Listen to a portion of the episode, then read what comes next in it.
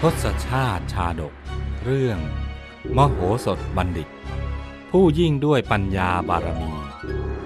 ตอนที่ 181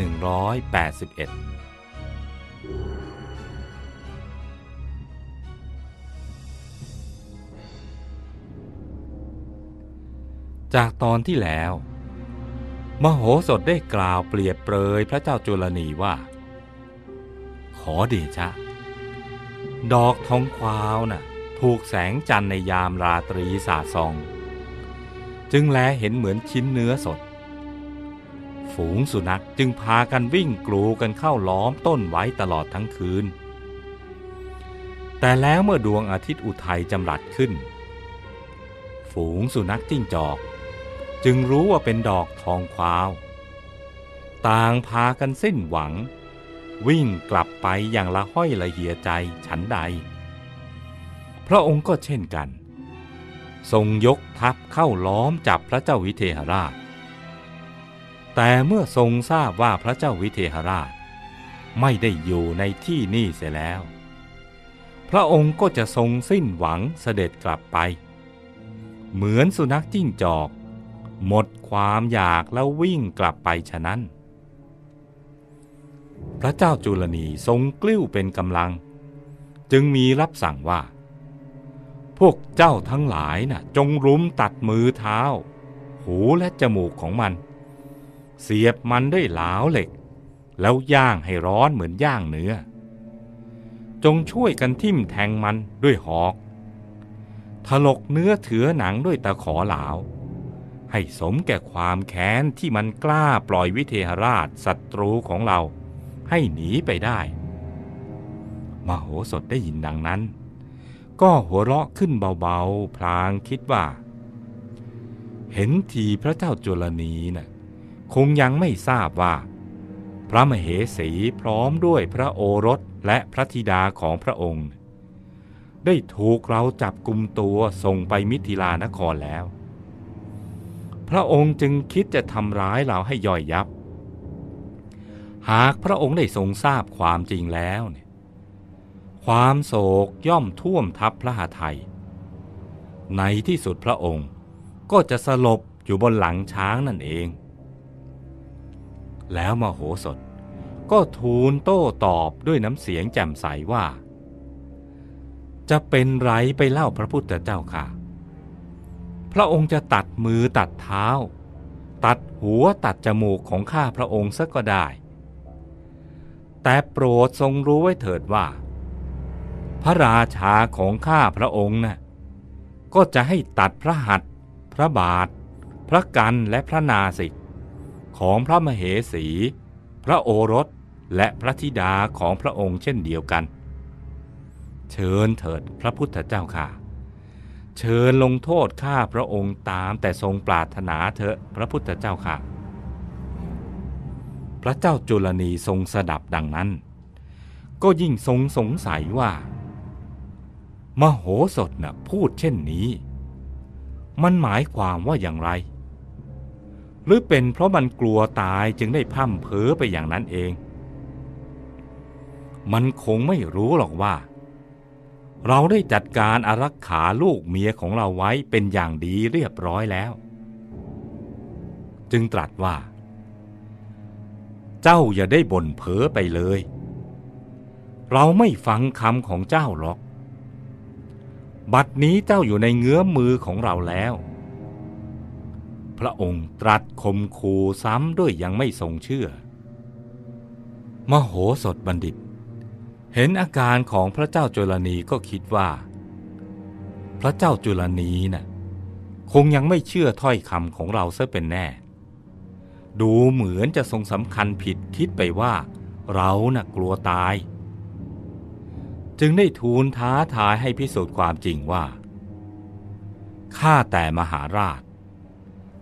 หากพระองค์ไม่ทรงเชื่อคำของหม่อมฉัน ก็ขอเชิญเสด็จกลับไปยังพระราชนิเวศ เพื่อทอดพระเนตรให้ประจักษ์แก่สายพระเนตรเถอะ เมื่อนั้นพระองค์จะไม่ทรงเห็นแม้เงาของพระมเหสี พระโอรสพระธิดา ตลอดจนพระชนนีผู้เป็นที่รักของพระองค์ เพราะได้ถูกทหารของหม่อมชันน่ะได้ควบคุมตัวมาน้อมถวายแด่พระเจ้าวิเทหราชเสียแล้ว พระเจ้าจุลนี ทรงระลึกถึงเสียงคร่ำครวญที่แว่วมา คล้ายเสียงพระนางนันทาเทวี เมื่อยามดึกของคืนที่ผ่านมานะกอบกับทรงพิจารณาจากคำยืนยันหนักแน่นของมโหสถ จึงทรงปักใจเชื่อว่า ที่มโหสถพูดมานั้นน่ะน่ากลัวจะเป็นความจริงซะแล้ว ครั้นทรงดำริเช่นนั้นแล้ว ความโศกาอาดูล ก็ท่วมทับในพระหทัยอย่างล้นเหลือ ยากที่จะทรงกล้ามกลืนไว้ได้ และเพื่อจะพิสูจน์ความจริงให้แน่ชัด เท้าเธอจึงตรัสเรียกอมาตผู้หนึ่งมาเฝ้า พลางมีรับสั่งว่า เร็ว พวกเจ้าน่ะจงไปดูในวังของเราให้ท่วนที ว่าเหตุการณ์เป็นจริงอย่างที่มโหสถพูดหรือไม่ อมาตพร้อมเหล่าราชบุรุษ ก็รีบควบม้ากลับไปยังพระราชนิเวศ ทันทีที่เปิดประตูเข้าไป ก็พบคนเฝ้าประตูวังและนางสนมกำนัน ถูกมัดมือมัดเท้า ถูกอุดปากขังไว้ในห้องมืด ภาชนะก็ถูกทุบแตกกระจายเกลื่อน ของเคี้ยวของบริโภคก็ตกอยู่เลี่ยราดบนพื้นห้องเสวย ห้องพระคลังก็ถูกเปิดโล่ง แก้แหวนเงินทอง ตลอดจนพระราชทรัพย์ส่วนพระองค์ ก็ถูกนำไปหมดไม่มีเหลือ แม้แต่ห้องประทับของกษัตริย์ทั้งสี่พระองค์ ก็ว่างเปล่า ไม่มีใครเลย พระราชวังที่เคยงามสง่านะ บัดนี้เป็นเสมือนวังร้าง กลับกลายเป็นที่อาศัยของฝูงกา ที่พากันบินเข้าออกทางหน้าต่างและประตูที่เปิดไว้ ไม่น่าจะเป็นพระราชวังของพระเจ้าจุลนีเลย เมื่ออมาตเห็นดังนั้น ก็รีบกลับไปทูลถวายรายงานพระเจ้าจุลนีว่า ขอเดชะ ที่มโหสถกราบทูลนั้นนะ เป็นความจริงพระพุทธเจ้าค่ะ